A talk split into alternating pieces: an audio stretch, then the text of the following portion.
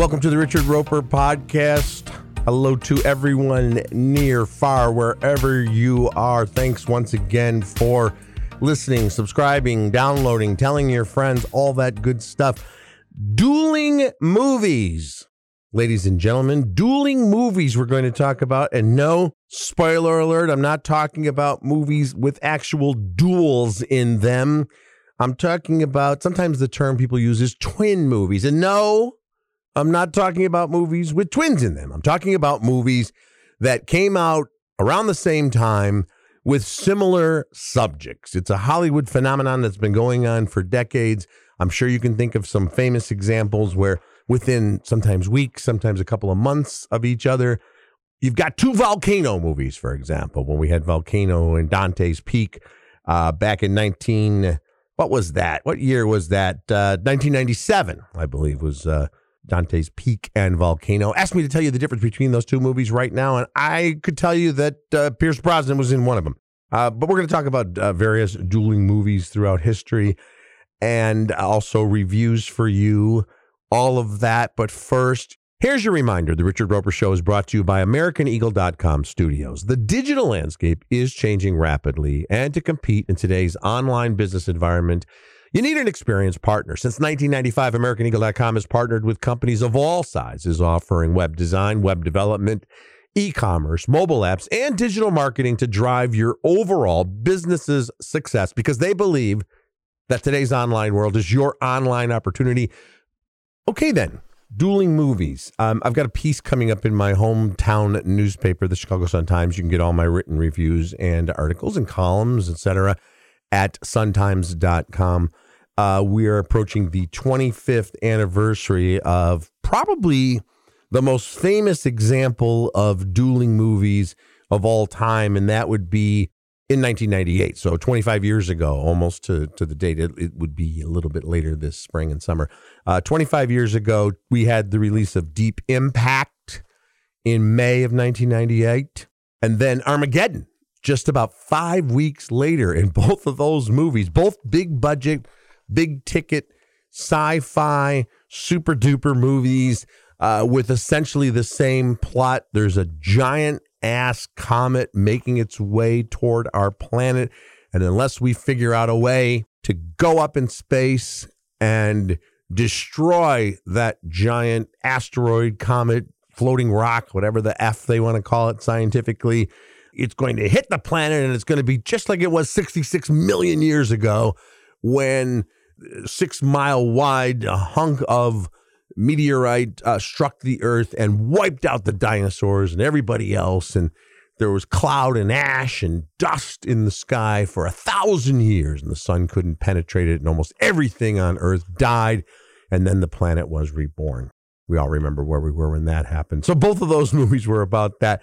Uh, we'll talk a little bit about that. But the, the, the dueling movies thing. Actually, I want to start off by uh, by mentioning uh, dueling streaming series that are coming our way. Actually, one of them came out um, we had uh, Jessica Biel. Remember, she played Candy Montgomery, a woman who in 1980 was an infamous case, was accused of murdering Betty Gore. Betty was the wife of the man that Candy was having an affair with. They were these, you know, church going, suburban, I think it was Texan families. And uh, Candy allegedly took an axe to Betty like 40 some times. Actually ended up being acquitted in the trial, shockingly to a lot of people. But she was. She was found not guilty. Uh, so Jessica Biel played uh, Candy in the Hulu series Candy, and she was terrific. I think it was one of her best performances. Uh, now, right around the corner, uh, I'm recording this in mid-April, uh, April 27th. Uh, we're getting Love and Death uh, which is going to be on HBO Max, and it's the same story, another fictionalization of it. This time, Elizabeth Olsen is playing Candy Montgomery, so we have dueling projects right there. Even last year, uh, toward the end of last year, we had two movies that kind of fit into this category: A Man Called Otto and Living. As you recall, A Man Called Otto. That was the Tom Hanks movie where he played that, uh, you know, the curmudgeonly guy on the street who recently uh, was kind of forced out of his job, doesn't have a lot to do, drives everybody nuts. He's policing everybody. He gets into little disputes all the time, just a total crab ass. And then uh, kind of experiences a very late life uh, reawakening of the spirit. And I thought Tom Hanks was terrific in that. A man called Otto ended up being, relatively speaking, one of Tom Hanks's biggest box office successes. It's done really, really well, well over $100 million. It was made for very little money. And then we had Bill Nighy, who was uh, Bill Nighy was uh, nominated for an Oscar for Living. That was a period piece. It was a remake of a Kurosawa film, but this is a guy. I think it was London in the 1950s. Uh, same kind of thing. A bureaucrat uh, lived a pretty solitary life. Uh, like the Tom Hanks character, was a widower. Um, didn't have a whole lot going on, or did not want to have a lot going on in terms of friendships with colleagues or uh, people that worked for him in his uh, bureaucratic job. And then he starts to get a diagnosis, or does get a diagnosis about his health, and experience his own reawakening. So even though those are not, that was not a big budget example. Those are example of dueling movies. Now I'm going to talk about the history of this. Uh, in most cases, I don't think the intent is to rip off something that's already in development. What happens is, you know, two studios, rivals, uh, start developing a project. One hears about the other. Uh, sometimes people have backed down. Sometimes studios have said, you know what, you you're you're ahead of us in terms of the development of your project. We're not going to try to do the same thing. But in many cases, they just go forward with them. And some are usually more memorable than others. It goes all the way back to the 1930s and movies. Um, there were two movies about Catherine the Great, The Rise of Catherine the Great, and The Scarlet Empress that came out in 1934. Uh, we had Young Mr. Lincoln and Abe Lincoln in Illinois in uh, 39 and then 1940s. Uh, 1940. So one movie came out in, in 39, the other 40, within 12 months of each other and on and on it goes. I, I, put together a little list here for you guys moving forward, you know, to even things like uh, in 1965. Now, the mid 60s was a very interesting period for movies because we still had this, we had this clash between old Hollywood, which was still dominating for the most part uh, the box office and the Oscars, you know, the big, giant, old fashioned movies, whether it was, you know, movies like uh, My Fair Lady, you know, big budget musicals and uh, giant epics. Lawrence of Arabia, which is a great film. Uh, ben Hur, going back a few years before that. But then we were also starting to get the uh, the new wave of French films and also uh, Hollywood, starting by the mid to late '60s. We were getting you know the Bonnie and Clydes and Easy Riders and things like that. But in 1965, the theaters were still dominated by in a lot of cases kind of cheesy corny, over the top spectacles. Uh, in 1963, we had "It's a Mad, Mad, Mad World." You know, one of those. Uh, you see the posters for those movies, and there's a million cast members on there, and it's all kinds of hijinks and a, a big crazy race and everything. In 1965, we had those magnificent men in their flying machines and the Great Race, both slapstick films about a race. Uh, race is actually in the early 1900s, so a period piece, but it still had that kind of Technicolor 60s look to it. Uh, then let's see, we're moving through uh, more through the 70s. Godspell and Jesus Christ Superstar in 1973, both adaptations of Broadway musicals based on the life of Jesus Christ. Although, you know, Godspell was a kind of a touchy feely commune type of a thing, and Jesus Christ Superstar, obviously a musical, but really was a faithful retelling of the New Testament. Very controversial. I think it's a, it's actually a beautiful, brilliant film. I love the soundtrack too to Jesus Christ Superstar. In 1978, we had Corvette Summer and Stingrays, both action comedies about a Chevy Corvette. How about that? 79, remember we had the uh, the Warriors and the Wanderers. Uh, the Warriors and the Wanderers. I think the the Warriors is the more memorable of those films. You know, some of it, it you know, it seems a little cheesy and dated now, but uh, it had some great lines, including "Warriors come out to play," which was a classic moment, and uh, it was the idea about um, this gang trying to make it home and these different uh, crazy gang guys dressed up as baseball players with bats, whatever the case may be, who have there's a hit out on the Warriors. And also in the Warriors, it ends with the great Joe Walsh in the city.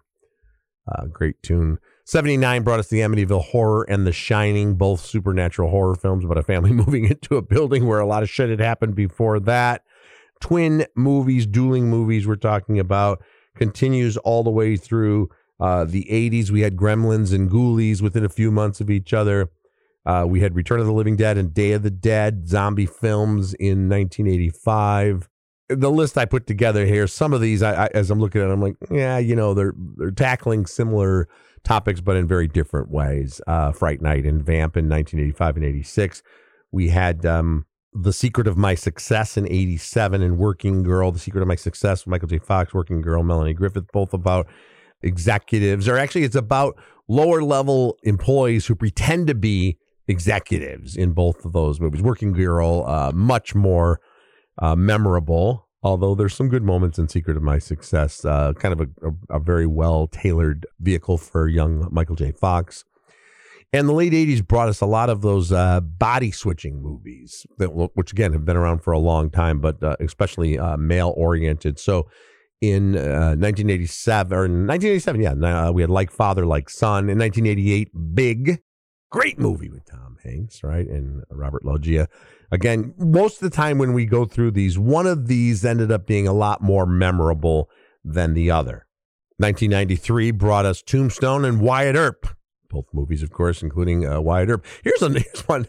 you know, it is amazing sometimes that Hollywood came up with the same concept in two separate rooms, or two different writers or sets of writers came up with, you know, rather unusual concepts at the same time. So in 93 slash 1994, we had both Rookie of the Year and Little Big League, both films about a 12 year old boy who gets involved in Major League Baseball. I mean, I thought of that. No, I thought of that first.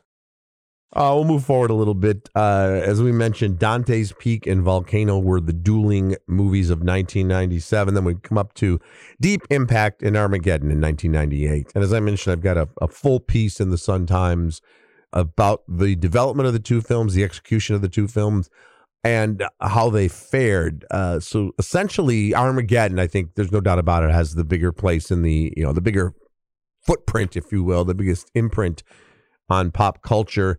I Don't Want to Miss a Thing, the big Steven Tyler Aerosmith power ballad, which went all the way to number one, Aerosmith's only number one song. Uh, people remember so many scenes, the ridiculous Animal Crackers scene with uh, uh, Ben Affleck and Liv Tyler. Armageddon, in particular, you know, Michael Bay film. And of course, Michael Bay makes all these bombastic, flag waving, action packed uh, live action cartoons. And in 1998 it was kind of the perfect time there that kind of we were still into the really the prime years of action movie stars carrying movies Schwarzenegger, Stallone, Bruce Willis, etc. So Bruce Willis is definitely the star of Armageddon. The, the, supporting cast very well known. A lot of them were not that well known at the time. Owen Wilson, even Ben Affleck, had just right around the time, a little bit after uh, Good Will Hunting, still on his way up. Steve Buscemi had done a lot of good work. Armageddon, you know, when we say science and Armageddon, we shouldn't even say them in the same sentence because it's, it's absolutely insane, uh, the premise there, because uh, the setup is uh, instead of sending astronauts up to uh, try to blow apart this uh, giant rock hurtling towards Earth, they decide that it would be better to get oil guys, oil drillers, deep drillers. Uh, and even Ben Affleck has pointed out, wouldn't it be easier to train astronauts how to drill than to teach a drilling crew how to be astronauts in like a couple of weeks? I asked Michael why it was easier to train oil drillers to become astronauts than it was to train astronauts to become oil drillers, and he told me to shut shut shut the fuck up. So that that was the end of that talk. He was like, you know, Ben, just shut up, okay? You know, this is a real plan, all right?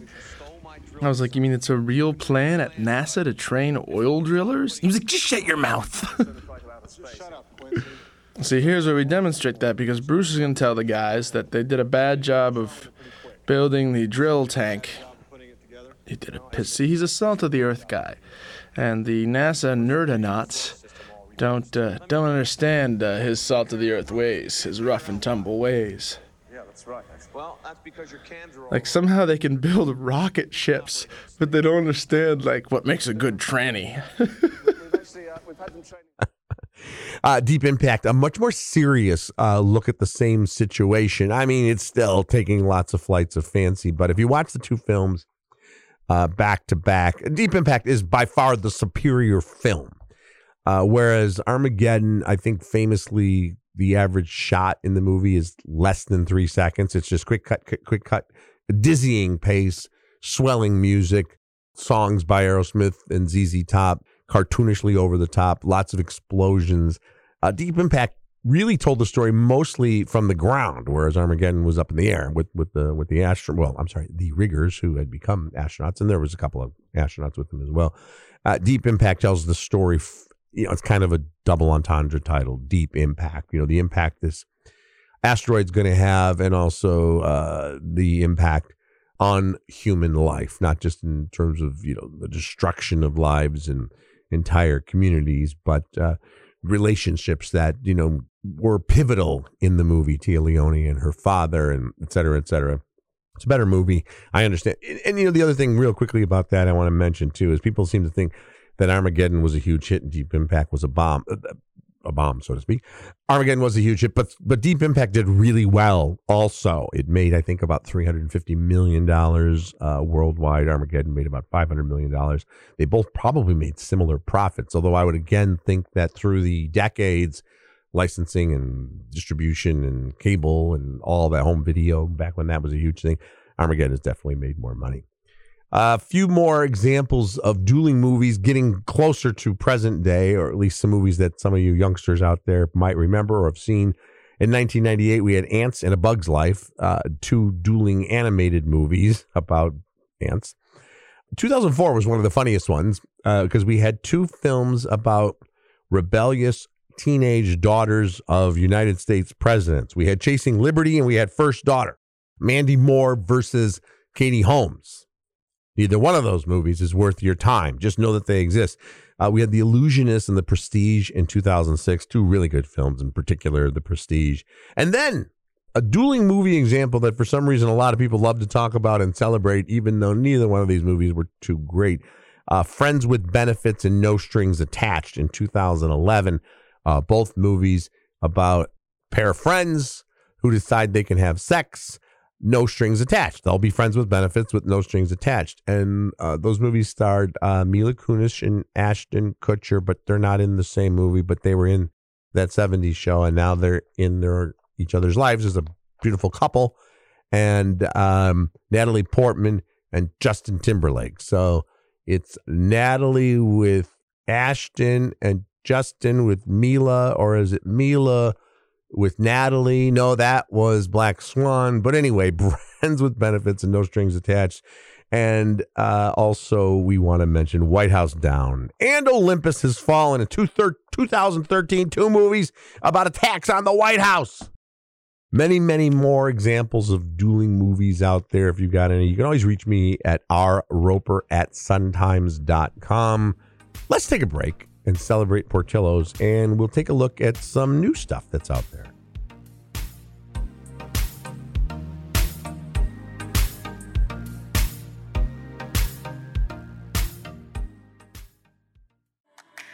All right, we're going to talk about Portillo's. You guys know the drill here. They're known for their famous Chicago hot dogs with all the famous correct Chicago ingredients, right down to that poppy seed bun.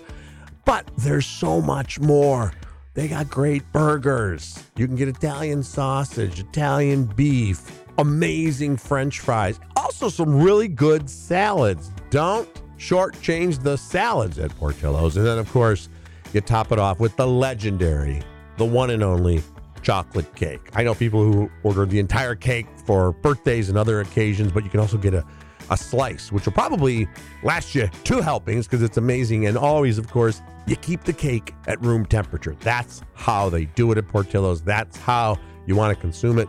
Now, there are Portillo's in many locations across the country, but you can also order online and ship it via portillos.com. You can find a location near you, order online.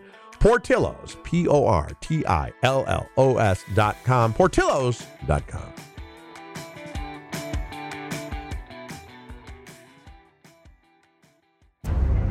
Why does everyone ask how I'm feeling? I got done a huge deal. I got the election. I got ATN. I got plenty on my plate. You want to clear the air? You're a snake. You have hurt me more than you can possibly imagine. I have some concerns about your old man. I will sue, and I will go public. You point your finger at me, I point my finger at you. We are gonna grind you down, man. We are sand in the gears. I hate you. Do you understand that? Loud and clear. Good. Done. I'm gonna build something bigger, faster, wilder. I want to kill the opposition. Cut their throats. We are pirates!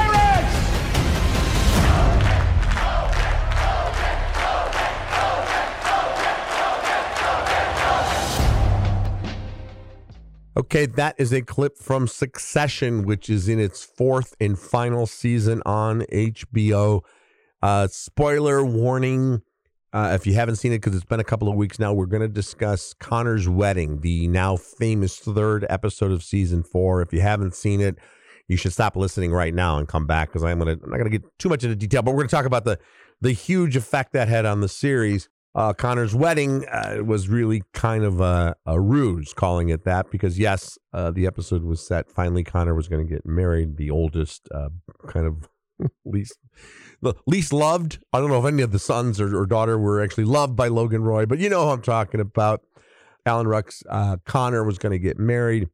Uh, at the last second, Brian Cox, the great Brian Cox, his Logan Roy decided he was not going to go to the wedding. He was going to go take care of business, literally, as he has done throughout the lives of his now grown children who continue to alternately want to destroy their father and win his affection, often in the same episode.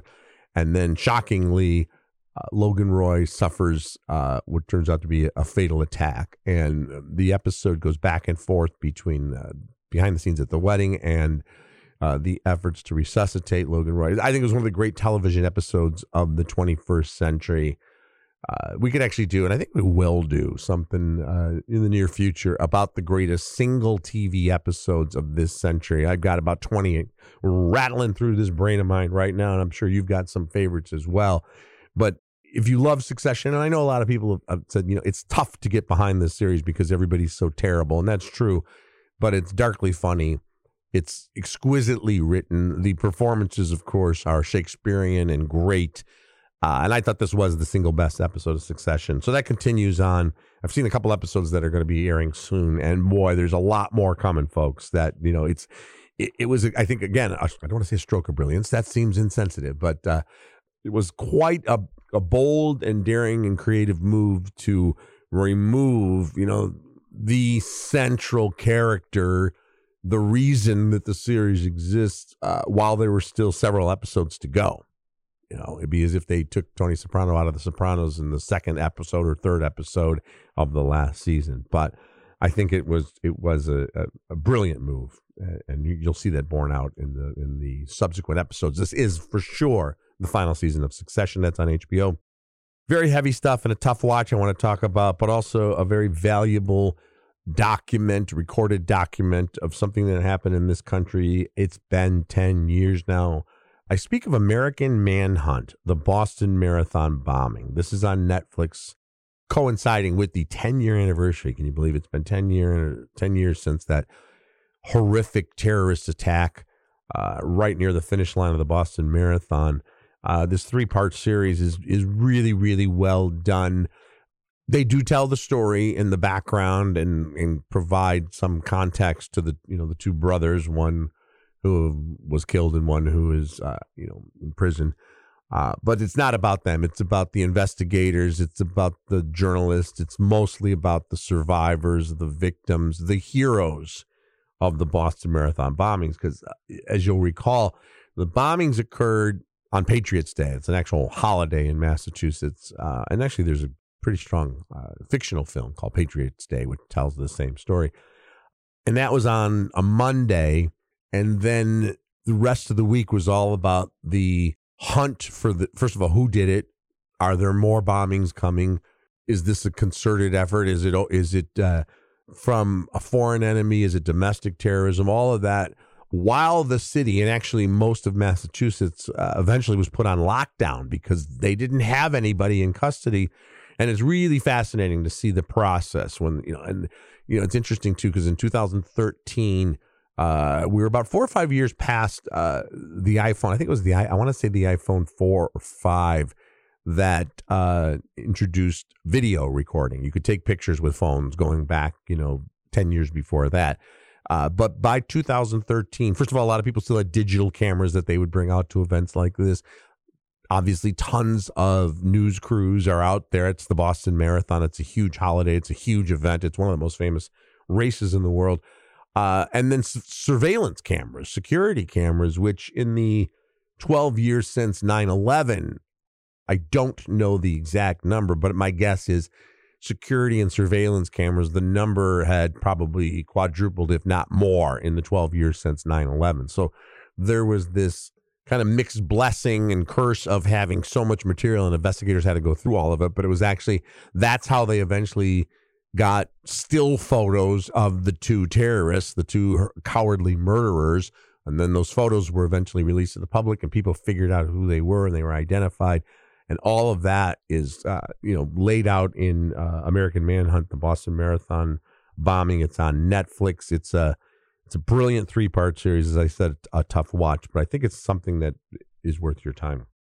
Uh, we also have the last thing he told me on Apple TV Plus. Now, I, I thought going into this, this is going to be a surefire recommendation for you like a lot of these uh, limited series we get on Amazon Prime and, and HBO, et cetera, this one's on Apple TV Plus. It's based on a best-selling novel. Got all those elements of you know, kind of privileged people getting into heavy shit, and there's a big mystery. Uh, the the deal here is uh, Jennifer Garner plays a woman who's married to this uh, guy. He's in he's in uh, the tech world he mysteriously disappears, leaving her with her stepdaughter, her teenage uh, stepdaughter, who resents her. Now they've got to figure out what happened to the husband, the dad. And it seems like everybody's pursuing them. They got to go on the run. Was there, you know, subterfuge involved, criminal activity? And it's really well done, but the story's kind of flat. I didn't buy it. So the last thing he told me on Apple TV Plus limited series, I think you can actually, with so much out there, uh, take a pass on that. And also, Speaking of taking a pass, Mafia Mamma. Mafia Mamma. It sounds like, uh, you know, some sort of ABBA dinner theater production. Uh, it's so bad, guys. Here's the deal with this Mafia Mamma. This is a, a, a feature film. Uh, it with the great Toni Collette, who is can be an electric presence in so many movies, you know, through the decades from Sixth Sense through Hereditary and so many other films. It's maybe the worst movie of her career and unfortunately the worst performance of her career. She plays, Toni Collette plays a suburban American housewife whose husband is an idiot who's cheating on her. So her marriage is falling apart. She doesn't know, she's got a terrible job with this pharmaceutical sales company run by a bunch of misogynistic men. Then she gets a call from someone she's never met, played by Monica Bellucci, who's a consigliere for an Italian mob family. And it turns out that Toni Collette's grandfather, whom she had never met, was the head of a crime family and had died and had left the entire crime syndicate to her, his granddaughter, because that's what this stupid movie wants us to believe. She jets off to Rome and gets involved in all sorts of comedic hijinks. So it's kind of a parody of uh, mafia movies it's actually super violent, but also incredibly unfunny. And even for a satire, a comedy about the mob, it exists in a world that has no relationship whatsoever to the real world in any way, shape, or form.